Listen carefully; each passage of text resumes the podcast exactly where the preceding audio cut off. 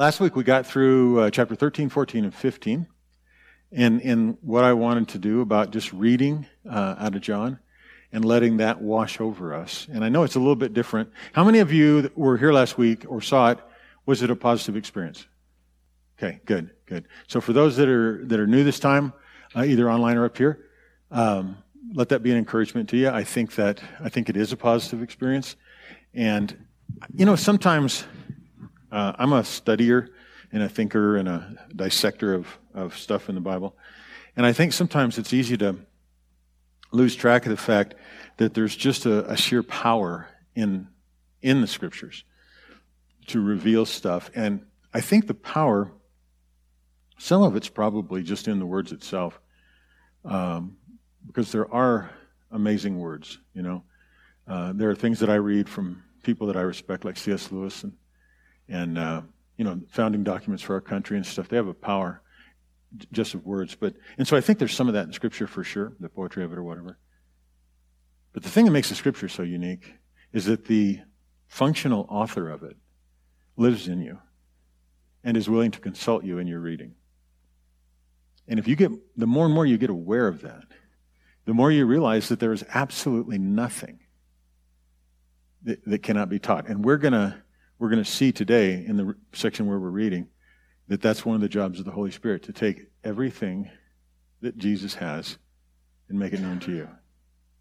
And then, of course, Jesus linked it back to the fact that everything the Father has has been given to Jesus. So his repertoire and the, uh, what would you call it, resource library of the Holy Spirit is pretty vast.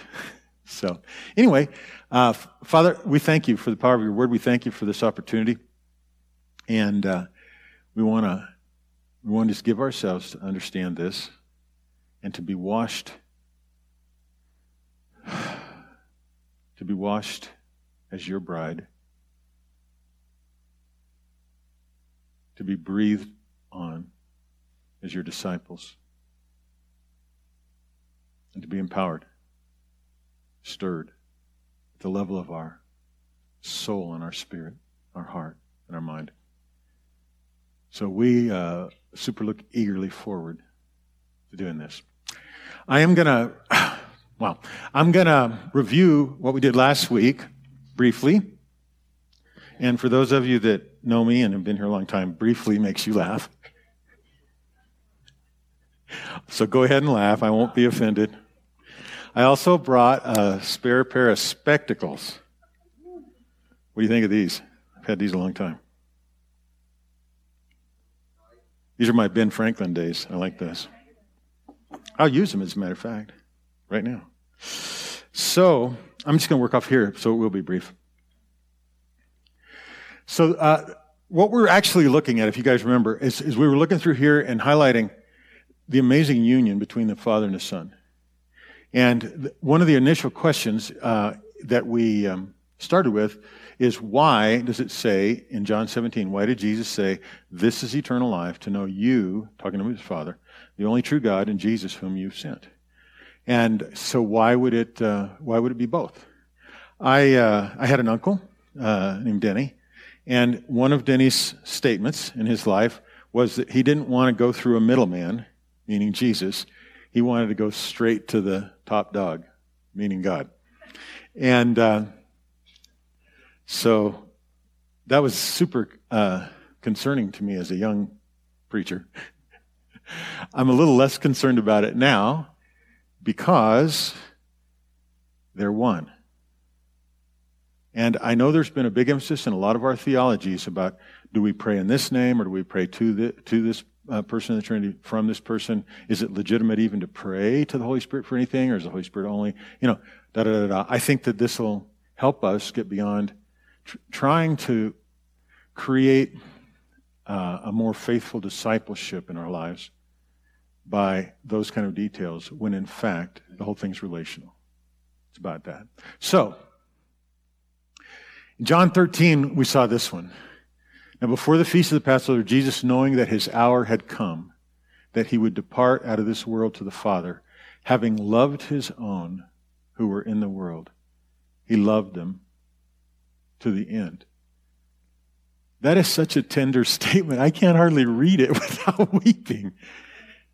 That's the introduction to the last gathering that that's the narrating the Holy Spirit narrated introduction to the last gathering that Jesus had with his disciples before he was arrested and crucified. Knowing that his hour had come and he would depart out of the world to the Father, having loved his own who were in the world, he loved them to the end. I don't have any commentary about that. I just think it's just beautiful beyond like words. He loved them to the end. I just think somehow it gives us permission to extravagantly know that we're loved. Because I'm certain he feels that way about us. Truly, truly, I say to you, he who receives whomever I send receives me, and he who receives me receives him who sent me. A little bit later, this is in John 13, a little bit later, Jesus talks about that I'm going to, uh, you know, ask the Father and he's going to send the Holy Spirit. And then he also, because of the oneness, because of what we learn here and how he begins to reveal the oneness, he ends up saying, and then I'm going to send him. So, for sure, one, that he sends, I send, is the Holy Spirit. So whoever receives whomever I send receives me. So when you're sitting there and you're giving the Holy Spirit place to bring life out of the scripture to you, you're receiving Jesus. We've reduced receiving Jesus into a, a, a, a what you call it, cathartic event on the calendar. And I'm glad that we do that. I did that. But your opportunity to receive Jesus isn't marked on a calendar. It's not a past interaction. It's a present reality. And he who receives me receives, receives him who sent me. The Father is, I think, it would be safe to say, much more of a mystery to most Christians than is either the Spirit or the Son. But he need not be. It's only because we have divorced the revelation of the Father from the person of Jesus that we persist in that falsehood. And we'll see that in just a second. Uh, this is where it was. If you, Thomas, had known me, you would have known my Father also. That's what I mean. Allow your perception of Jesus, allow the work that the Holy Spirit does in our lives, in your heart, in my heart, to make room for Jesus. Allow that to be an ever ongoing introduction and nurturing of your relationship with the Father. Make sense? Because look what happens when we do it. Thomas said there, Lord, we don't know where you're going. We don't know the way. And he says, Yes, you do know. And then remember, this is that sort of more famous passage out of John where he says, Because I'm the way, the truth, and life. But then he goes this way. He says this. He says, From now on, you know him and have seen him. And I just want to point out to you that the voice that says, when you doubt it, Greg, no, you know him, is the same voice that said into the darkness, Let there be light. And light was. We also underestimate I wish I knew the woman that was uh, caught in adultery and presented before Jesus in the tabernacle because I think she would be a beautiful, humble, wonderful, holy spirit. Because Jesus told her, go and sin no more. I think that's incredible. There's power in this. And it's stated right here. No, Thomas. Remember what Thomas said earlier? Somebody pointed it out, I think. Uh, wasn't Thomas the one they said that said, I'm not going to believe him? Oh, we talked about that Tuesday. I'm not going to believe it unless I can stick my fingers in his hands and my hand in his side. Jesus was fine to accommodate that. But honestly, that display is not why Thomas ended up believing. He believed because of his encounter with the presence of the Lord. It's pretty cool. And then Thomas went on to do great things. To Philip, he said, He who has seen me has seen the Father. Believe me that I am in the Father and the Father is in me. And this is the passage that starts, in my understanding, and, and emotionally and, and, and um, I don't know how to, emotionally, I guess, it starts revving up in me the, the almost incomprehensible degree to which the Father and Jesus are one. Uh, oneness is something that we're not accustomed to. Even in our most intimate relationships, husbands and wives, family members, uh, the body of Christ, I still think we always sort of intellectually argue in from distinction to union. And this is the beauty of what's being revealed here is that the redemptive process, life itself, creation, everything, did not come from separation. Ever. It came from union. Out of the union of the Father, Son, and Holy Spirit. Out of the love relationship between the Father and the Son in the Spirit. Out of the facilitation of that honor and love by the Spirit whew, came everything. Union is extraordinary. It's wonderful. It is our most fundamental markers of DNA and spirit and all that. That's why we all look alike, sort of. That's why it's so difficult today to have people rightfully acknowledging, but then artificially propping up our differences. It would be so easy, so easy if we would just humble ourselves to talk about our similarities because they come from one source. Jesus answered and said to him, This is Judas, not Iscariot. How would you like to have a name that in the Bible you had to be called not somebody? That'd be a trip, wouldn't it? Larry, not Larry Jackson, but the other Larry. Uh, or worse yet, somebody else, Larry, not Larry McKnight. so uh, that's the distinction you get, Larry. Uh, Jesus answered and said to him, Judas, not Iscariot. If anyone loves me, he will keep my word. Now, if that scripture, if, if you stop preaching there, which uh, I did a, long, uh, a, period of time as a Baptist and Assemblies of God guy, uh, you would miss a very remarkable part of the rest of that sentence, which is, and my Father will love him, and we will come to him and make our abode with him. First of all, how many of you spent any time in your Christian life not conscious of the fact that the Father Himself, along with Jesus and the Spirit, which Jesus said would do, lives in you? That the Father God lives in you. Me. Me. I always saw this thing that uh, was going on with me and Jesus, and it was good, and it would accrue to the Father's favor at some point in time. But from before the gospel story got crystallized at the, at the death and resurrection of Jesus, this is what he said If anyone loves me, he will keep my word, and my Father will love him, and we will come to him and make our abode with him. I think that's extraordinary. So that's one of the things we learned. Chapter 15, we moved along, and I just summed it up with this verse in 15. I no longer call you servants, I have called you friends.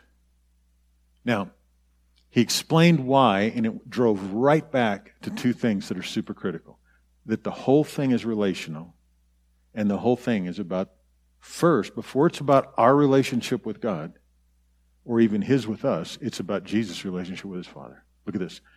I no longer call you servants, I've called you friends, for all things that I have heard from my Father.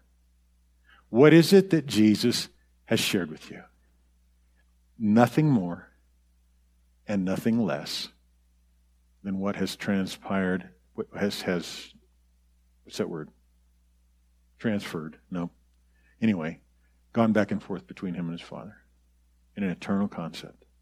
That is what Jesus has given us his relationship with his Father. For all things that I have heard from my Father, I have made known to you. If we would go back to another spot in John 14, which I didn't put up there as a highlight, it's all a highlight, but Jesus said, These words are not my own. They're the words that the Father, uh, they're the words that the Father gave, that the Father doing his work in me. So when you hear a word of Jesus, that is Father God doing his will, working his will into you and through you or around you or whatever. So, all things, you did not choose me, but I chose you and appointed you that you should go and bear fruit. All right, so first of all, being appointed by Jesus to go and bear fruit is like being the woman caught in adultery presented at the temple and being told to go and sin no more. You will, or you will not, depending on the case. Fruit bearing is not a responsibility, it is a byproduct of our appointment in Christ. We probably don't recognize it. I don't see Dave on, but at breakfast, we had a really wonderful breakfast. And Dave um, Doherty told a story, and I'll tell it in 30 seconds without it, uh, without any of the good details. But one of the guys he lives with was working on a vehicle, and he has a helper, and Dave doesn't like the helper, and he was kind of. so he goes, uh, he stepped up and he says, "I'm going to go to the store and get some lunch." But he said, in my mind, I thought, "But I'm not going to get any for you because you're a jerk." And so he goes, and by the time he got to the wherever he was going, the, that wasn't it wasn't a store; it was a fast food restaurant. He just found himself ordering two of everything for them, and then he found himself experiencing an entirely different internal perspective of the guy that irritated him, and then he found himself realizing, "Oh my God, you're loving him through me, and now I love him." It was extra. That's close. I mean, that was close to the story. That's close to the story. Uh, so, so when you read, I chose you and appointed you. Now, you could, you could say, well, I was just to the disciples. You can say that if you want. But if you think Jesus hasn't chosen and appointed you, you should talk to me after church. Because he has. He has. And we'll get to that in 17 if I don't talk too long. Uh, go and bear fruit, that we're going to bear fruit, and that your fruit would remain. So whatever you ask of the Father in my name, he may give you. And there we go back again. Now, we have been invited into this intimacy and this interdependence. That's the word I was talking about. Interdependence between the Son and the Father. Our fruit bearing not only accrues to us, but it brings glory to the Father. Our fruit bearing is designed to pull on the utter willingness of the Father to give the Son everything and the Son's desire to glorify the Father in every way. In the context of this, the outside manifestations was that a successful ministry trip? Was that a successful donation? Was that a successful? That's not the issue at all. Honestly, if we believed this and if we could get this in our heart, we would, through this holiday, as we began to reflect back, I'm not saying there wouldn't be an occasion for Lord, forgive me, or Lord, I'm sorry. But we would also probably go, oh my goodness, Lord, I thought that was a failure. And seeing it through your eyes, I'm not sure it was. I think that's amazing. So that whatever you ask of the Father in my name, he may give you. Anyway, here's, here's my points of review. Jesus was and is radically loved by the Father. Never lose sight of that.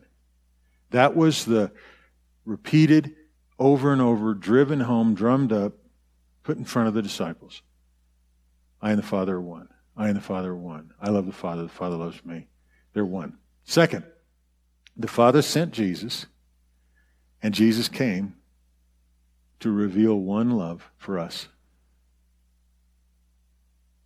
If you don't get anything else out of the gospel story, you can be absolutely plugged in and have the resources to grow in your assurance the rest of your life by just knowing that. That the love that is shared between the Father and Son is the love that you're loved with. I asked the Lord one day, I was reading at the end of, of uh, John 17, and it says, we'll get to it, it says, uh, wow, the same love that you loved Jesus with, you love me with. And I, I felt like God laughed. I felt like it was the Father talking to me. I felt like he laughed, and he goes, what other love would I use? It's the only one I've got. I go, wow, wow. Because I don't think of that. I thought that I was another kind of love, you know, a little diluted love, uh, a little love with, uh, with less than full strength, 100 proof. the third thing that, that I want us to remember from what we've looked at in the first three chapters is that every encounter with Jesus is an encounter with our Father. Every one. I don't mean just every biblical encounter, I mean every encounter that you have is an encounter with that majestic throne surrounded, rainbow covered, cherubim uh, surrounded, glorious Father, Heavenly Father, that paints the images that we sing in Revelation song and, and all of the other stuff. All of that big glory. Everything extraordinary that you see when we take an ascension and, and uh, emerge out of the sea glass, or, or, which we've done some, or walk across that and see these steps to the throne and every image that the Lord reveals to try to help us understand the glory that He is sharing with us in the Father, you are in contact with and have encountered every time you have an encounter with Jesus. Every time.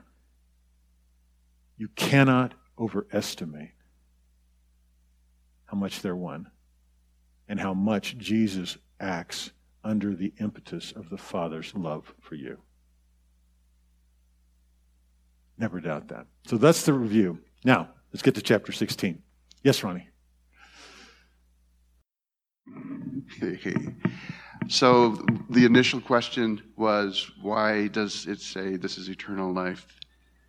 That you may know the Father and uh-huh. the Son whom he sent. Could that be said another way that you may know the that you may know me and me? It could be. Kind of like love, love. Mm-hmm. Yeah, I think so. I do. So we're we're really pushing on the idea that it's one. I still don't know because I have this questioning idea in my head. Mm-hmm. Why did he say it that way? Mm-hmm. But what I'm getting out of what we're saying so far is that it's me, me. Yeah, I think we're at liberty to play with the language, to try to bring shape to our own understanding.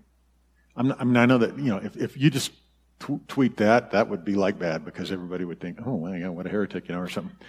But uh, from the day that Adam turned away and hid because he was afraid of a God he had absolutely no experience being afraid of and no reason to be afraid of, God faced this incredible challenge of every time he stepped near man, he terrified them, and they would turn. And so it was one step after another, incremental things, uh, you know, signs in the heaven, uh, offerings, peace offerings. Yeah, so I think God's not taken back, Ronnie, if you were to think that way and and then look and look and look and look. You know, Tim and I had some experiences uh, early in, in our ascension, shared ascension experiences where the father was you know, it felt kind of strange thinking about seeing the Father. But then the moment that we kind of went, well, why would it be strange? Because when we've seen you, we've seen the Father. We both started seeing the Father a little bit, you know, and uh, not all the time. And and we're not putting our images out there as definitive, but uh, yes, I think so. Mimi, I wouldn't. Mimi. Yeah, we'll get that 16. All right, John chapter 16. Someone back up. Uh, who would like to read? You want to, Janet? Okay, come on up here. All right. So we'll adjust this to you. I'll loosen it up a little bit. And do you need you got glasses? You got glasses? I do. Okay. So here's what's going to happen. Uh, this is John chapter 16. Every time you come to a highlight, see it there? There's not too many of them, but there's some. You need to pause because I'm going to have something on screen. Okay. Okay, so go ahead and sit down, get comfortable, get the mic there so everybody can hear you. I'll sit down. And uh, uh, New American Standard. So let me get mine open so I can follow along. And actually, this is a really old version of New American Standard. So I noticed last week that the words were uh, uh, occasionally yeah, there's a few. It's, I got this one when I was in Bible college. Very exciting at a garage sale. Um, there you go. So Perfect. just so, so you're reading the whole chapter, but when you get there, just pause for a second. Got it. These things I have spoken to you, that you may be kept from stumbling. They will make you outcasts from the synagogue, but an hour is coming for everyone who kills you to think that he is offering service to God. I read this the other day. Okay, so so the next line, go ahead and read that. And those things they will do because they have not known the Father or me. Okay, stop. How many reasons can you think that that cause people to do beastly, awful things? We have a tendency to, to think everything, and then if you happen to have a psychological background, you can even go more. What Jesus is saying here is that the persecution that is coming, the rejection, the anger, the hostility, here's why it exists. They have not known the Father or me.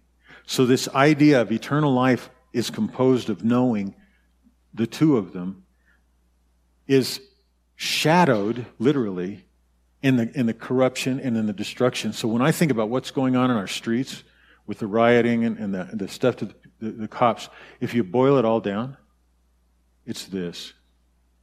They don't know Jesus or the Father. Yes. And if, if we use that to feel superior or judgmental, we are missing the opportunity. Hmm.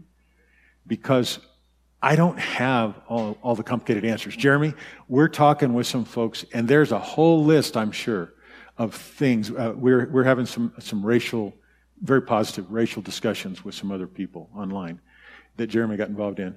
And there are a lot of details.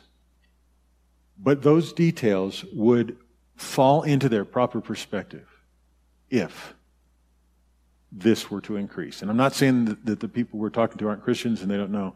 But this is the root of confusion. This is the root of rebellion. This is the root of anarchy. This is the root of hatred. This is here. Go ahead. Absolutely. Yeah, sure. And now you're you're bringing this scripture into today, mm-hmm. but when he spoke this, he was speaking about. I'm assuming um, 70 AD? Uh, I wouldn't think this. I would think that he was that that it, that it, carried beyond that era out to, for instance, the persecution that they that uh, Thomas faced when he went into the eastern lands. Uh, most of these guys ended up being martyred, and none of them died in Jerusalem at 70 AD. So I would think it would be, okay. you know, the Romans and all that kind of stuff. Yeah. In other words, I would apply this. Uh, I would see this apply in, independently. Um, yeah. Okay, go ahead. Okay. But these things I have spoken to you, that when their hour comes, you may remember that I told you of them. And these things I did not say to you at the beginning, because I was with you. But now I am going to him who sent me, and none of it, and none of you asks me, Where are you going? But because I have said these things to you, sorrow has filled your heart. But I tell you the truth. It is your advantage. It is to your advantage that I go away, for I do not go away. The helper shall come in you, come to you. But if I go, I will send him to you. Okay, now that's the place where I mentioned earlier, uh, when we look at that, that if you receive the one I sent, so Jesus is right there as deeply interwoven with God the Holy Spirit as he is with the Father. He is in the Spirit. The Spirit is in him. It, uh, you know, it's beyond our understanding. I understand that. But it isn't beyond our believing. And it isn't beyond our declaring. And that's why, Ronnie, it's okay to, to pursue it with, with different illustrations and different language. You know, I, in my own teaching about uh, the oneness of the Father, Son, and Spirit, I'm beyond the egg illustration, mostly, you know. But uh, that doesn't mean it's not an appropriate illustration at some point in time. Uh, and, and, and no matter how brilliant we are, and no matter what language we can conjure up, we're not going to be able to fully describe it because we're talking uh, in, in finite terms of an infinite reality. But, and this is why knowledge about it and talking about it cannot be the end. Relating to it, being swept into this oneness. That's what we're being invited into. Go ahead. And he, when he comes, will convict the world concerning sin and righteousness and judgment. Concerning sin, because they do not believe in me.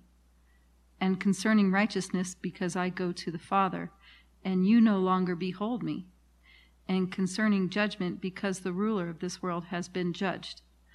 I have many more things to say to you, but you cannot bear them now. But when He, the Spirit of truth, comes, He will guide you into all truth. For He will not speak on His own initiative, but whatever He hears, He will speak and he will disclose it to you to what to you what is to come Okay, hang on a second. okay Um, do you see the oneness there in the Spirit? These are not random words that he self generates. This is his intimacy in the Father. And this is his intimacy in and around Jesus. And Jesus is wholly dependent. I, I, I know saying that sounds really ridiculous because God can do what he wants, but Jesus is wholly dependent on being raised from the dead by the Father. Have you ever wondered why Paul says uh, and emphasizes that, it, that, that God was doing what he was doing in the same power that he raised Jesus from the dead? And that when Paul talks about like a belief formula, he says that we uh, uh, need to, to believe that God raised him from the dead. This is just a picture of independence. It's not a picture of weakness. It's a picture of inter, I mean, not independence, interdependence. And the same thing goes through with the Holy Spirit. All that the Holy Spirit's bringing to mind, all the conviction he brings is about belief in Jesus. I've said a lot that the, the gospel is not primarily about, about sin, but I would rescind that position if people understood that sin was about believing in Jesus or not. because it could be all about sin if this was your definition. But it isn't. It isn't. Unfortunately, in our culture, sin is all about examining our behavior and the shortfalls of it. Belief in Jesus is the issue. Now, here's the, the one that's there. So go ahead and read this. Uh, okay. 14. He shall glorify me, for he shall take of mine and shall disclose it to you. All things that the Father has are mine.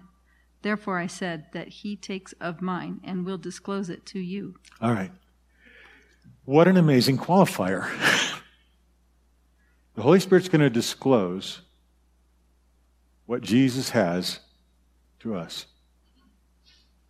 And then he, he, he, he drives it home by saying, All things the Father has are mine. Is that incredible? Unlimited resource. We're talking here the God of all creation. We're talking the Ancient of Days. We're talking God. Okay, keep going. Yeah. 16. Mm-hmm. A little while, and you will no longer behold me. And again, a little while, you will, and you will see me. Some of his disciples therefore said to one another, What is this thing he is telling us? A little while, and you will be, not behold me, and again a little while, and you will see me.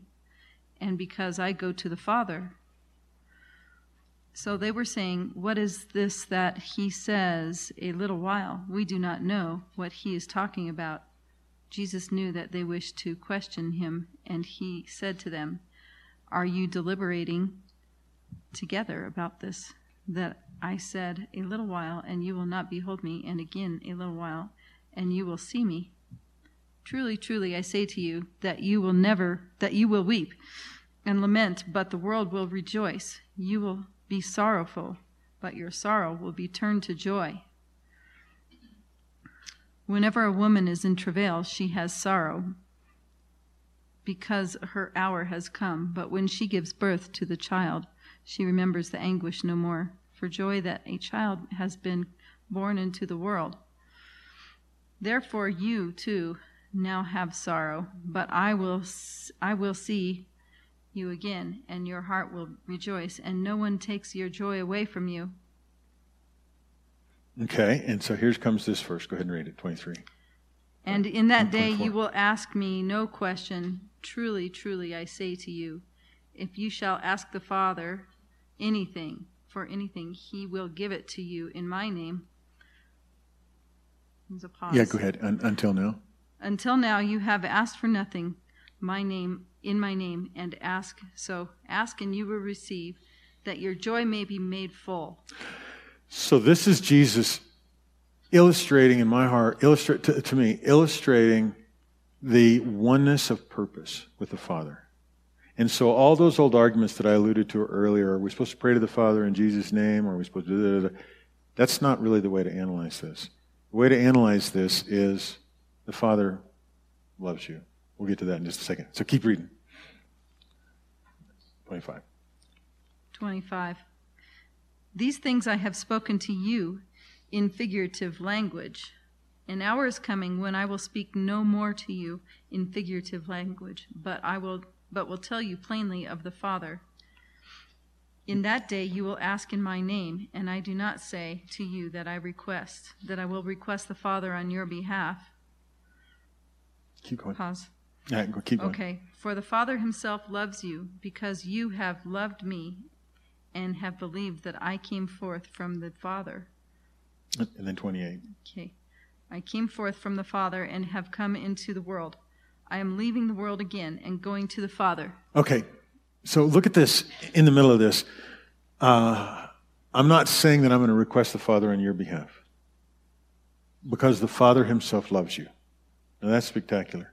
I got to be honest, the next phrase gave me trouble for a lot of my life because it seemed like that the Father's love was conditional. But that's because I thought of them as separate.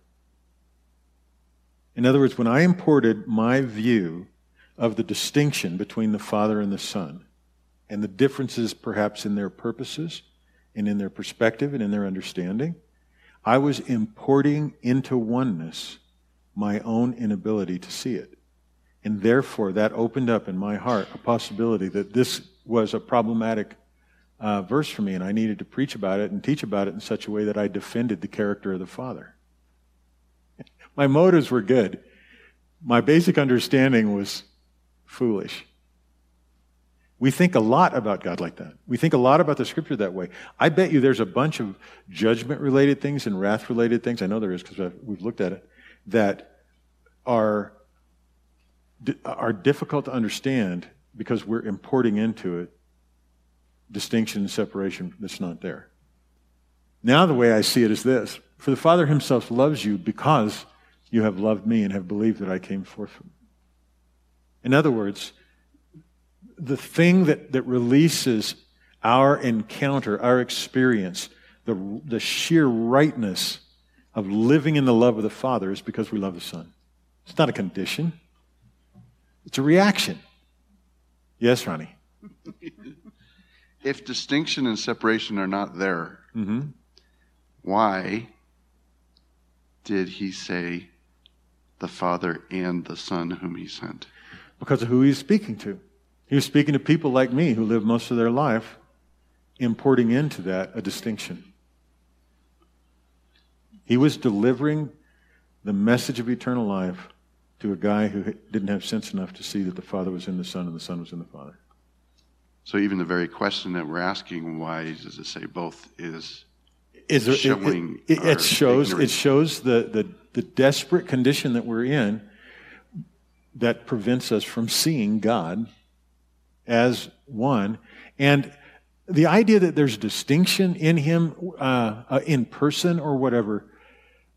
I know it's kind of mysterious, but it's, in, in one way, it makes him easier to love. As long as you don't pit him against him. I guess. I'm wondering if it's because he's speaking to humans, and yeah. this is how we relate. This is how we relate. Yeah. You know, he also made statements. Uh, uh, you know, uh, I speak a great mystery, talking about marriage, but uh, the, the, the, man and the wife are one, and this, and, and the, the, the the church is one, and then we fight more with ourselves in the church. And I mean that literally, if you think about oneness. We fight with ourselves. We're like super schizophrenic and self destructive because we don't understand oneness. And this is a challenge for us, guys, because we're trying to step out of that.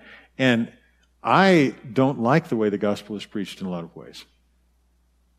Because it, it, it, it's preached based on sin that isn't about the belief or unbelief in Jesus. It's, it's preached in a divisive way, in a way that seems exclusive.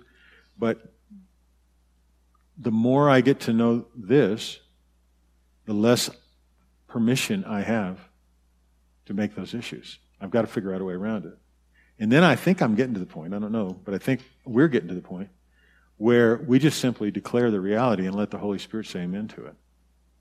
And, uh, Jeremy, that was the line on the phone conversation this morning that got cut off, is that I just really want to get all of us to a place where we can declare the truth of the gospel in such a way that without reservation the Holy Spirit can say, Amen, Abba Father.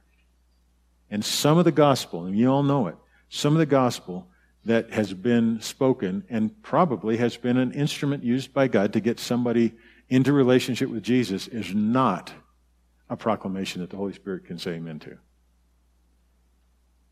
If it's filled with judgment, if it's filled with all kinds of destructive and condemning wrath, um, it's just not. So if I talk more on that, I'll be right back in the issue I was trying to get out of. Okay, go ahead.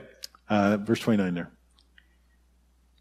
His disciples said, Lo, now you are speaking plainly and are not using a figure of speech. Now we know that you know all things and have no need for anyone to question you. By this we believe that you came from God. Jesus answered them, Do you now believe? Pause. Okay. Keep going. I'm just going to get that little one there. Okay. Yeah.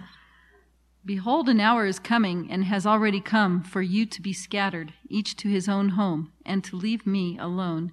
And yet I am not alone, because the Father is with me. Okay, stop there.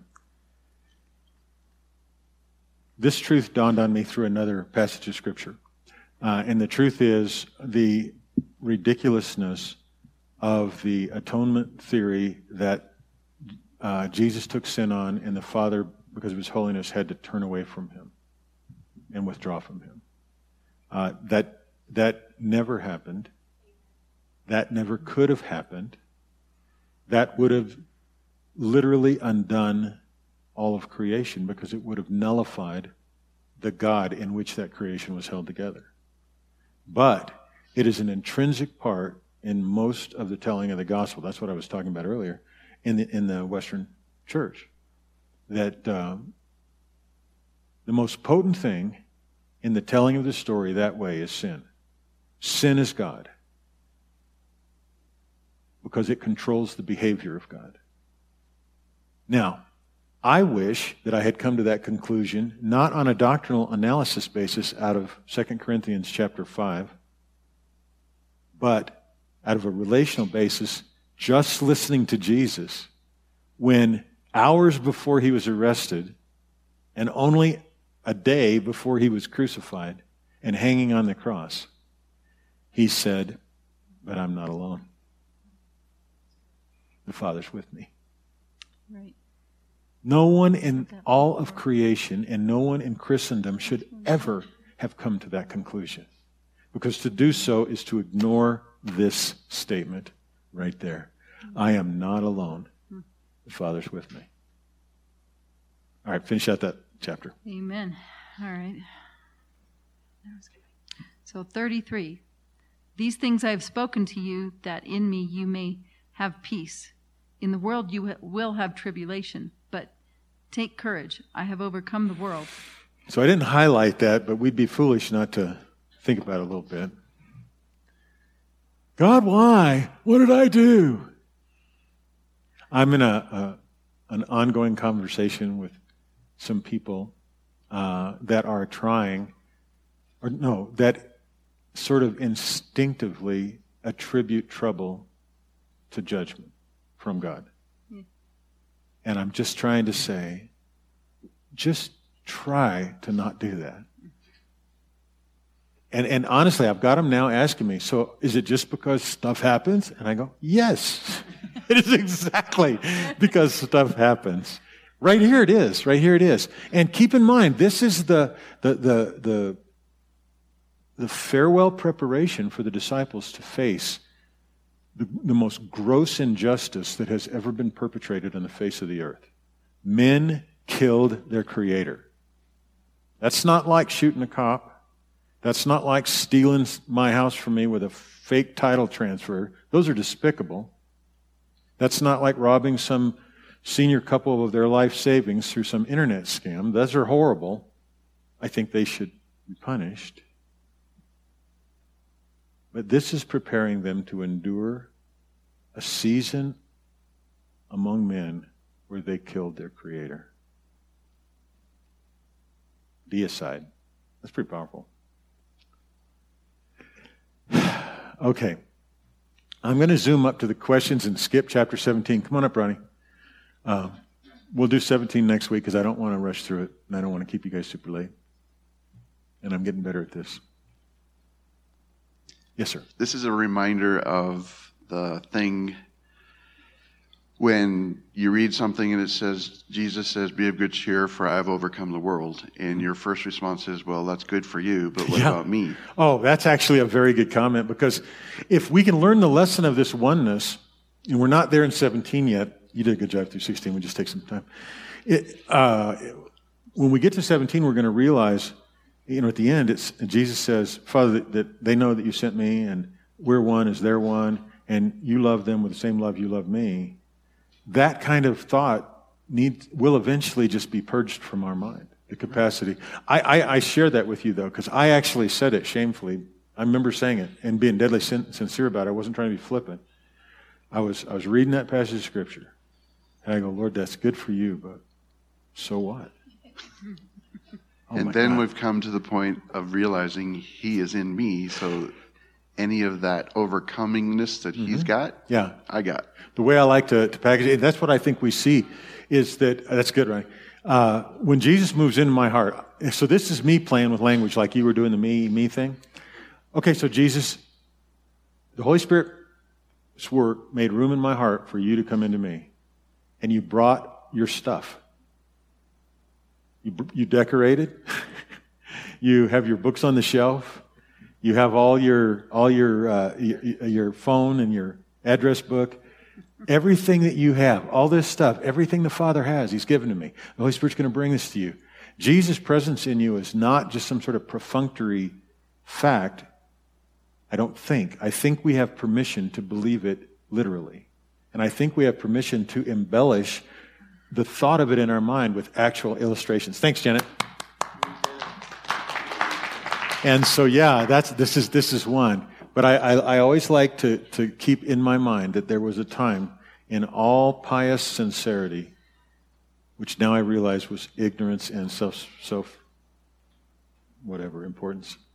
I said, Jesus, that's great for you, but so what? that's just stunning. That's just stunning. Stunning arrogance. And I've been through several uh, Rosh Hashanahs and had that look back several times, and now it's all okay. Thank you, Jesus, in Christ. It's the beauty of what we're a part of. But uh, so this is eternal life, that they may know you, the only true God, and Jesus whom you sent. Now I came up with some questions, and we're not going to go through them tonight because it's already after eight. But here's two of them, and then I want you guys to do it. So Zoomers, I've I've kind of just talked, and you guys have just been sitting there, but. We're going to come back next week and we're going to tackle uh, John 17 because there is some extraordinary, extraordinary realities based on the ability to hear this union and the ability to hear uh, with us.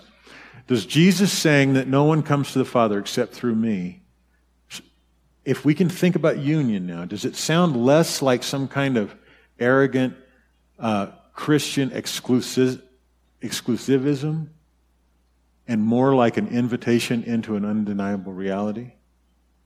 It's not, he didn't say that to go, no, no, no, no, no, no, I've got the only way, I've got the only way. He said it to reveal, I have the only life. I am the way, the truth, and the life. And then another kind of ways, can you see that eternal life isn't a reward for our behavior or even our belief? And I think belief is absolutely necessary. I don't really know how. I see this like, I don't understand how all three of them are, are one, how the Father, Son, Holy Spirit are one. I also don't understand how we're one with them when, when we have a tendency to feel so separate and, and feel like, oh my gosh, you know. I also don't have a lot of understanding about oneness, but I don't also know why belief is an absolute necessity according to the scripture. And yet, the absolute necessity of belief has virtually no bearing on the, the point of view from God's side. It's got to be about something it does in us. We're going to explore that as we move forward. Uh, we have a little project going among the leaders. Uh, I'm, I'm, putting together questions and sending them out. What's our language? What do we believe? So, eternal life is a reward for the Father and Son loving one another.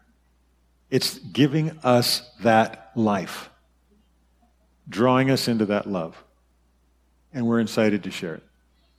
So. Yeah, yeah. Or like Bill Johnson has taken to doing with his family. He has the birthday and he gives the gifts. And then the kids give it. Now, if they don't believe it and they don't come over to grandpa's when he's ready to give them out, yeah, that's probably an issue for the kid, but it doesn't change the grandpa. You know what I'm saying? So there's all kinds of ways. That's Ronnie, uh, Mimi, and Mimi, and again. Yeah. All right. Oh, uh, any last questions before we go?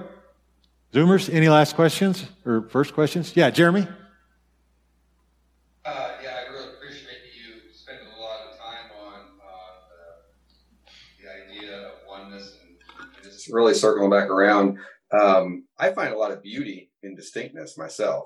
Um, and so I'm wondering if if there's any room in our future explorations for there to be some elements of truth in in that too.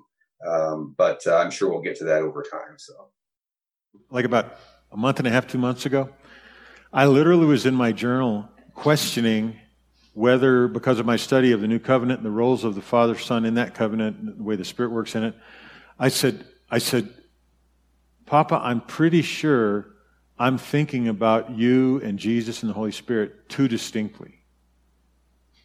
And, and so help me if I'm doing that. Because I don't, I don't, I don't want to become a, uh, try whateverist, you know. And uh, and I felt like the Lord said, "You are." And uh, but it wasn't like, I mean, He knows me, you know. He knows us. He knows what's going on. And then I said, "But look, you can't really hold it against me because." If you had, you shouldn't have come down here with a real face with a big smile on it and uh, a beard and walking around with dirt on your feet and stuff like that. It was a wonderful couple of days with the Lord. So, yeah, Jeremy, I think that uh, there is a reason for that distinction, and it, it's a reason to be celebrated. But think about this it's not, the tendency is, is when you have um, ideas that are difficult to think about as, as one at the same time that is a picture of our finiteness. It is not a picture of those ideas. And what God can see as oneness, we do first see as separation, but that only reveals the lenses that we're looking through. And it reveals that there is a transformation that needs to take place in our life. And the Bible alludes to that transformation in such a beautiful way in 1 John chapter 3. When it does not yet appear what we shall be. But when he appears or he is revealed, we shall see him and we will be like him because we will see him as he is. The distinction is spoken of even in the prophetic words about the New Jerusalem, because it says that uh, uh, God the, on the, the throne and the Lamb are its light. So it speaks of a distinction, but one function of illumination. So there's other places that the scripture talks about. So yeah, I don't think that we're going to get in trouble over recognizing and honoring the distinction, because um, God know who knows who He's working with. Any others? All right. Well, Father, I thank you for the power of your word. And Jesus, um, my goodness, to think of the context of these beautiful words to think of the context of these amazing revelations and to think of the context of the life that they have that they have articulated both to your disciples and then thank you thank you thank you that in the chapter we didn't get to yet you said i don't only pray for these but i pray for all of those who will believe on me through their word. That means those of us in this room right now. Thank you that the revelation of your oneness with the Father and the revelation of love that comes through that, of purpose that comes through that, the revelation of the central necessity to believe in you. And in believing in you, believing that you're in your Father and that you're in us and that we're in you. Thank you for that. Because, Lord, without that baseline, without that central reality being so clearly exposed in these moments with your disciples and transferred to us through the Scripture and through your prayers, without that, in our current circumstance, with the, the racial and the political divisions that are going on in our country, with the, the, the almost being forced to take sides, we would be people without hope. But we're not without hope because we are made in your image and we are invited into your oneness. And so, Father, as we ponder these questions and think about the magnitude of transformation that can take place in our perspective, I pray that as we go on this week, that we will just review these scriptures. We'll think about you and the Father being one, never, ever, ever, in any way, shape, or form, being at cross purposes with one another. Everything you did, Jesus, was a revelation of the Father's work. Everything you wanted, Father, Jesus did. Clarity that comes when we listen to the, the, the general revelation of Scripture, for instance, about adultery. You hate it, it's wrong. And yet, the revelation of how you think about those that are caught in it. Jesus showed that. And there's a hundred other things in the Gospels that do that. So, Father, I thank you. Jesus, I thank you. Holy Spirit, I thank you. Help us know you, and in knowing you, live in the life you've invited us into. In Jesus' name, amen.